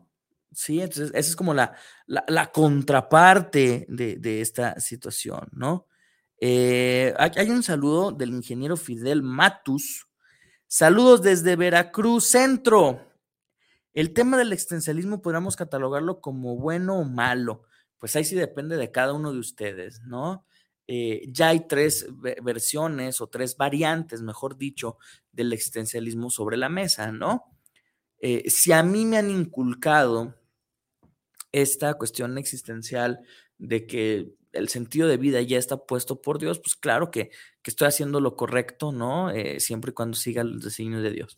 Va más allá de que Bruno se pregunte cómo se dan cuenta, ¿no? Si para ti es, es el camino, pues adelante, ¿no? Otras personas decir, bueno, pues es que yo no voy a preocupar por Dios porque, a fin de cuentas, eh, si está en el cielo ahí observando y creando universos y la tiene, tengo que encontrar trabajo, ¿no? Y eso es bronca mía, o sea, eh, no, no, no, es como de que tenga la necesidad o la esperanza o que me valga, simplemente es yo soy el que va a resolver mis propios conflictos eh, eh, en la vida, ¿no? De igual manera, quien dice, no, pues Dios no existe, pues claro, pues ahora tú te haces responsable de lo que tú estás diciendo, de lo que tú estás pensando y demás, ¿no? Entonces, ahí sí va a depender de cada uno de, nosotros, cada uno de los, de, los que estamos aquí en, el espacio o que usted que está en su casa, que determine si, si alguna de estas eh, cuestiones ideológicas, pues se acopla a lo que pensamos o no. Sí, porque al final de cuentas, hablar en términos filosóficos no es hablar como de, de que algo es bueno o malo, ¿no? Eso pasa a, un segundo término. Hablar de cuestiones filosóficas es hablar de que cada uno de ustedes reflexione y, se lo lleve, eh, eh, se lleve esa reflexión a casa para que pueda tomar, pues, las decisiones más, más correctas y prudentes para usted, ¿no? Ahora, si me pregunta, ingeniero, ¿cuál es eh, para mí, si es un tema bueno o malo? Creo yo que es un tema muy bueno en el cual nosotros podamos em, darnos un tiempo, comenzar a pensar cada uno de nosotros sobre cuál es el sentido, ¿no? Eh, nunca es tarde, sin duda alguna, eh, nunca es tarde para que podamos eh, buscar ese sentido. Nunca, lo es, nunca lo será, pero también es importante que nosotros nos demos cuenta de que este sentido de vida mm, a lo mejor ya lo perdí, a lo mejor nunca lo encontré, a lo mejor me enfoqué tanto en cualquier situación que, se les pueda ocurrir, ¿no? Y, nunca realmente me di la oportunidad de descubrir cuál es eh, ese sentido de vida, ¿no? Eh, me tocó vivir a lo mejor tan apresurado, me tocó vivir a lo mejor tan e, e, envuelto en, en, diferentes circunstancias que no tuve la oportunidad de realmente ponerme a pensar, pues, cuál va a ser este, mi, mi sentido de vida, ¿no? ¿Qué es lo que hace que yo me encuentre e, en, este mundo como, pues, estable hasta cierto, hasta cierto punto, ¿no? Ah, es complicado, por supuesto que es complicadísimo, sí, por supuesto que es muy complicado. Eh, insisto, el hablar de que tenga o no los medios para hacer las cosas no necesariamente va relacionado con lo que yo quiero hacer. Sí, regreso al ejemplo, ¿no? Si yo quiero enseñar, lo voy a hacer con o sin las cosas. Entonces, si yo ya me pregunté por el quién soy, cuál es mi esencia, qué es lo que hace, lo que hace diferente a los demás, bueno, ahí estamos hablando de cómo este, este cuestionar filosófico, este sentido de vida, comienza cada vez a parecerse más, ¿no? Eh, sin embargo, y siendo muy sinceros, y pues ya con, muchos años en esto de, la búsqueda de, lo filosófico y demás, eh, es evidente que la mayoría de las personas no se preocupan por eso. Se preocupan más por tener que por ser. Sí, eh, da igual que sea una buena o mala persona, que haga lo correcto o lo incorrecto, que, que le dé valor a los demás, que se los quite qué es lo que importa, que tengo como objetivo ser eh, director de una empresa y, haga lo que tenga que hacer, lo voy a lograr, ¿no? Ok. Eh, y, vaya, cualquier ejemplo, ¿no? Eh, yo soy una persona a lo mejor que estoy buscando que todo el tiempo se me reconozca por, por mi apariencia, por mi belleza física, ¿no? Entonces, mando a la fregada todo lo demás, ¿por qué? Porque quiero tener una belleza física, ¿no? Entonces, ese tipo de situaciones, ese tipo de contextos son los que de repente eh, ya nos, eh, ya no están como viables, ya no están como padres para que el ser humano pueda seguir eh, trabajando y se pueda seguir desarrollando en sus óptimas condiciones, ¿no? Sí es importante, repito, que el hombre reflexione sobre qué es lo que desea, eh, de dónde viene, si nos es posible también poderlo reflexionar en ese sentido, porque bueno, muchas ocasiones no sabemos lo que queremos ni hacia dónde vamos. ¿Por qué? Porque no tenemos la menor idea de dónde venimos. Sí, sí es importante que reconozcamos el de dónde venimos antes de poder buscar el quién soy y hacia dónde voy, ¿no? Y no es tan fácil, ¿eh? No es tan fácil como decir, pues, ¿dónde vengo? Pues de mis papás, güey, de un embarazo, no, o sea, eh, de dónde vengo, cuál es mi construcción hasta el día de hoy que comencé a cuestionarme sobre estas eh, visiones de la vida, ¿no? ¿Quién soy? Este, estoy contento con lo que soy, sí, eh, estoy complementándome, estoy funcionando como la persona que deseaba ser, por ejemplo, cuando yo era un niño o alguna situación así. Y ahí es donde comenzamos poco a poco a construir ya esta visión existencial del sentido de vida, ¿no? Que insisto, va más allá de que si Diosito me la da, si Diosito no me la da, o si no me importa si está Diosito. O todos tenemos que encontrarle ese sentido a la vida, ¿sí? Es algo importante sin duda alguna. Sí, sin duda alguna es importantísimo que nosotros se lo podamos eh, eh, encontrar, ¿no? Entonces, eh, bajo esta perspectiva, pues más allá de bueno o malo, insisto, está la visión de que nosotros, pues bueno, tenemos que verlo en un, en un sentido de introspección, en algo mío, algo que yo pueda emplear para mí, si yo ya supe hacia dónde voy o qué quiero realizar, lo haga porque yo lo deseo, no porque quiero dar gusto, no porque eh, lo, que sea, ¿no? O sea, yo lo deseo para mí, es, es la, la, intención que yo tengo para mí, es lo que yo creo y lo que yo supongo que a mí me va a traer pues, hasta cierto punto la felicidad, ¿no? Me regreso un poquito cuando hablábamos del sentido de vida que Aristóteles decía que eh, el hombre viene a este mundo a ser felices, ¿no? Entonces, si mi intención, si mi deseo en la vida es ser feliz, pues preguntarme qué tanto estoy haciendo para alcanzar esa felicidad o qué es lo que me da a mí la felicidad, ¿no? Eh, incluso lo digo en un sentido eh, meramente descriptivo, que espero que no me meten líos, porque como saben también nos dedicamos al acompañamiento, ¿verdad? Este, cuando nosotros comenzamos a descubrir eso, pues nos damos cuenta de que, eh, pues mis broncas mentales a veces son el no poder resolver eso. Y cuando comienzo a trabajar en ello, muchas de mis afecciones eh, mentales pues, se comienzan a hacer menos, ¿sí? Entonces, eh, no estoy diciendo como demandan a la fregada todas las cuestiones terapéuticas, no, no, no, no estoy diciendo eso, ¿sí? Me metería zancadilla yo solo, ¿sí? Eh, lo que estoy diciendo es que realmente a veces no tenemos como esa... Eh, vaya, no platicamos con nosotros para darnos cuenta que es realmente lo que deseamos. Y cuando ya lo platicamos conmigo mismo, es cuando comienzo a manejar eh, un hacia dónde. ¿sí? ¿Dónde estoy? Eh, ¿Sobre qué estoy parado? ¿Y hacia dónde voy? Entonces, eso lo puedo hacer yo con un ejercicio de introspección. Por supuesto que lo puedo hacer yo con un ejercicio de introspección y cada uno de nosotros, ¿verdad? Eh, tenemos Eduardo Fino. Eduardo Fino dice: Saludos desde la élite de Tlaquepaque, la capacha.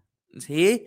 Saludos al tornillo mayor y saludos a la distancia a nuestro gallete, el Dorian Navarro con sus sabios comentarios. Ahora hasta el Dorian es sabio. Isra, hemos creado un monstruo. Sí, hemos creado un monstruo aquí en Guanatos. Vean el poder que le están dando un joven de 16 años.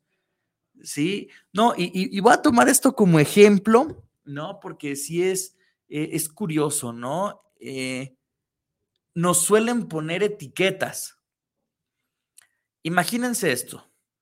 Dorian llega con la etiqueta del sabio. ¿Qué tal si él no quiere tener esa etiqueta? ¿Qué tal si él solamente quiere comentar por divertirse? Cuando nosotros le ponemos esa etiqueta, hasta cierto punto lo estamos obligando a que se convierta en. Y de repente, si lo invito al programa, que no estoy diciendo que lo vaya a invitar pronto, ¿verdad? Porque luego se especula, tampoco estoy diciendo que no ni que sí, ¿verdad? Pero si de repente se invita al programa, regresa Dorian, va a tener ahora él una expectativa de sí mismo que a lo mejor él no había pensado. Dice, en la madre, ¿sí? Ahora tengo que demostrar que soy un sabio. Y a lo mejor yo iba al programa por ser alguien divertido, sí, porque me quiero divertir con eso. Entonces, ahora modifico lo que realmente yo deseo de es ir a divertirme al programa, lo modifico por un, ahora tengo una responsabilidad de que me vean o que me sigan viendo como, como el sabio. Sí, un joven de 16 años que es un sabio, ¿no? O sea, de acuerdo, es un niño muy inteligente y demás, pero, pero fíjense cómo etiquetamos a las personas, ¿no? E incluso nosotros mismos nos etiquetamos, ¿no? O sea, si yo ya dije que soy responsable, no me puedo permitir el no ir un día a trabajar porque me siento mal. Sí, o sea, yo mismo me estaría censurando esa situación, eh, yo mismo me estaría incluso recriminando esa situación. Entonces, sí es importante que nosotros nos demos cuenta de, cómo a veces eh, vamos como olvidando nuestro sentido, lo que realmente quiero y deseo, lo vamos olvidando. ¿Por qué? Por las diferentes influencias del entorno. Sí, resulta complicado, sí, sí puede resultar complicado. Hay personas a las que les beneficia, sí, pero a muchas personas sí es como de, entonces ya no puedo ser yo porque ya tengo una imagen que tengo que cuidar. Sí, y, así suele funcionar con qué? Con todos, todas las cosas que hacemos en, nuestro día a día. O sea, no es algo exclusivo de, de las personas que, que nos dedicamos a transmitir cosas, no cada uno de nosotros estamos como en esa constante lucha de lo que yo deseo y lo que los demás quieren que haga con mi existencia. ¿Sí? ¿Cuántos de nosotros no hemos tenido que dedicarnos a cosas que no son lo que realmente deseamos? ¿Por qué? Pues porque venimos de un entorno social, un entorno familiar en el cual se nos obliga hasta cierto punto a hacer algo. ¿O cuántos de nosotros no? Que realmente hemos tomado las decisiones de nuestra vida sin eh, que haya una influencia o, positiva o negativa, ¿no? Simplemente hemos sido nosotros quienes toman las propias decisiones y, y así seguimos avanzando, ¿no? Entonces, vaya, hablar de esta circunstancia, hablar de esta, de esta situación, pues claro que de repente complica lo que es el, el, sentido de vida, ¿verdad? Pero bueno, también quiero aprovechar para mandarle un saludo a, mi reina, a mi Viri Vargas, baby. Al ratito nos vemos. Sé que anda chambeando, pero pues bueno, al ratito que te avientes la retransmisión, para que veas, te mando un saludito, un abrazo y al ratito nos vemos, ¿verdad? Y pues bueno, este, ¿qué más faltaría decir del existencialismo? Bueno, hay, hay muchas situaciones muy, muy interesantes, ¿no? Eh, repito, valido mucho esta cuestión del, de la situación límite. Recordemos cada uno de nosotros cuando hemos estado en estas situaciones límites, eh, donde realmente, vaya, parece, pareciera ser que no tenemos, eh, perdón, que no tenemos a veces una escapatoria. Cuando ya no me puedo poner eh, un pretexto cuando ya no me puedo poner un paro, cuando simplemente estoy yo reflexionando conmigo mismo, este, es cuando me doy cuenta y cuando destapo realmente eh, lo que quiero hacer. Eh, y a lo mejor nos estamos yendo ejemplos muy dramáticos cuando hablamos de estar en, la cárcel o, en un encierro o en una situación así. Pero, por ejemplo, cuando estamos, eh, no sé, cuando vamos en el coche, cuando vamos en, en, algún transporte público, eh, cuando estoy solo en casa, cuando realmente no hay nadie más y no habrá nadie más en días, eh, ese tipo de, visiones, ese tipo de, de situaciones es la que realmente nos va a confrontar con uno mismo. ¿Qué recomiendo yo desde la perspectiva filosófica? Que reflexionemos. Sí, es importante que reflexionemos si esto me va a llevar a tomar las mejores decisiones posibles. Eso es algo fundamental. Eh, ¿Qué es lo que digo desde la perspectiva pues, como, como acompañante, verdad? Eh, desde la perspectiva como acompañante, pues yo diría que también es buena la reflexión. Te, te resuelves cosas que tú en el fondo sabes que están ahí, sabes cuáles son las respuestas, sabes cuáles son tus necesidades, cómo se deben de llenar esas necesidades, eh, pero además de eso, eh, cuando te, encuentras sin la influencia de, algo o de alguien, eh, tomas la decisión conveniente para ti. Sí, es una decisión que te conviene a ti, no a quienes están en tu entorno, no a quienes están cerca, no, no, no, te convienen a ti y quizá eso sea eh, un factor importantísimo, un factor que es necesario para que nosotros podamos eh, determinar eh, el, lugar al que yo quiero avanzar y el lugar en el que yo deseo posicionarme, ¿no? Entonces, eh, sí es importantísimo que nosotros lo veamos de esa manera, ¿no? Ahora, ¿qué, les recomiendo? ¿Qué les recomiendo leer eh, sobre existencialismo, verdad? Pues bueno, el libro del extranjero de Albert Camus, Camus para los compas, sí, Albert Camus, este, es una obra fundamental para esta corriente filosófica, El extranjero de Albert Camus. Eh, vaya, hablar sobre Kierkegaard, pues bueno, lo mencionamos así todavía como existencialista, aunque él no se reconoce como existencialista. Eh, cualquier cuestión existencialista o cualquier obra literaria de Kierkegaard es muy buena, pero sobre todo Sentido de la Angustia, sí, es, es un libro fundamental para, el existencialismo. Sí, eh, hablamos también eh, eh, de la peste, ¿sí? otro libro fundamental que es necesario para que podamos comprender esta cuestión del existencialismo. Y por ahí viene la parte oscura de este existencialismo, que es este Martin Heidegger, con su obra fundamental Ser y Tiempo, el cual está escrito para que no sea comprendido sí, lo puedo decir así, suena de manera caricaturesca, pero eh, él, simplemente expresó su idea sobre el ser, sí, en el cual nos dice que pues no nos preocupemos, ya estamos, ya, ya existimos, somos entes, estamos siendo, estamos siendo en, este espacio, en este mundo, ¿no?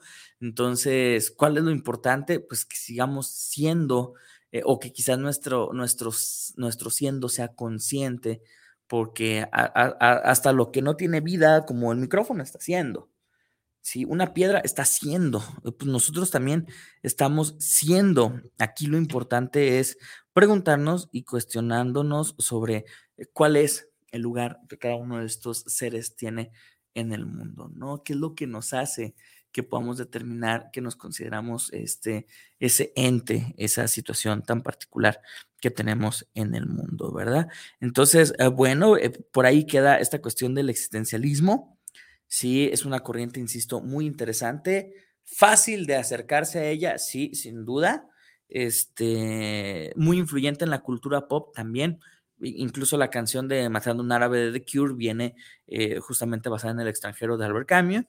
Muchas obras literarias de esta época tienen una cargada connotación existencialista, escrita incluso por autores existenciales, ¿no? Si, mal no recuerdo, Albert Camus, eh, también en, este rollo de estar buscando su, ser, su sentir, eh, se niega a recibir, eh, si mal no recuerdo, el premio Pulitzer, ¿sí? Se niega a recibir ese premio en, protesta de que lo que él está haciendo lo que él dice no lo dice como una cuestión de reconocimiento, sino es porque la gente piense, ¿no? Entonces, es un movimiento en el cual se comienza a tocar la filosofía de una manera que pueda llegar a las masas de manera consciente, hecha por los propios escritores y postulantes de la misma, ¿no? Sobre todo en ese sentido de lo literario.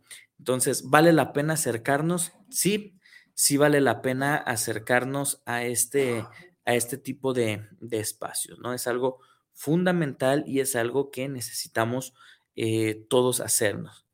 Haga este ejercicio, de verdad. Usted que nos está escuchando, esté donde esté, dése la oportunidad de preguntarse y de contestarse con mucha honestidad a esta pregunta del ¿quién soy? Si realmente cuál es mi esencia, si, qué haría yo con o sin las cosas, eh, qué es lo que me hace diferente a los demás. ¿Es un ejercicio saludable y necesario? Sí.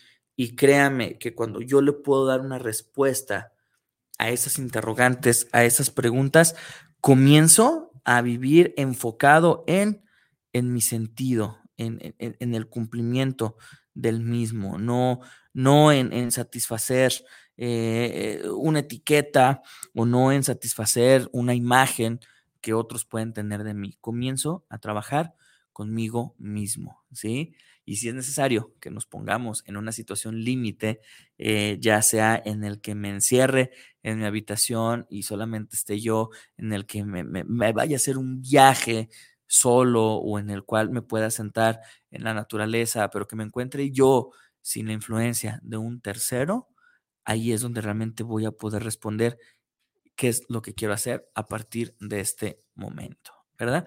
Pero bueno, Gracias, gracias, queridos Tornillo Escuchas, a todos ustedes que nos siguen en la multiplataforma. Gracias a Guanatos FM, nuestra casa, que siempre nos brinda los mejores medios para llegar hacia todos ustedes. A la Guzgue también, que ya sabe, puede venir a la Guzgue y mencionar que lo escuchó en el tornillo filosófico y pida un tornillo monster, si es un hot dog de 28 centímetros, que no sabe usted, es buenísimo, ¿verdad? Y pues bueno, síganos en redes sociales tanto a Guanatos FM como a su servidor, Bruno Navarro, Bruno Navarro el Tornillo Mayor, en YouTube incluso, este, y en todas, todas las redes sociales. Gracias de nuevo y pues bueno, nos vemos aquí la próxima semana con un programa muy especial. Este, ya saben que los estamos sorprendiendo constantemente.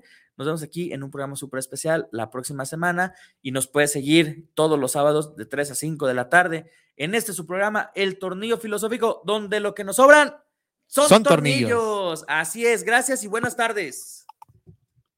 Así es, gracias y buenas tardes.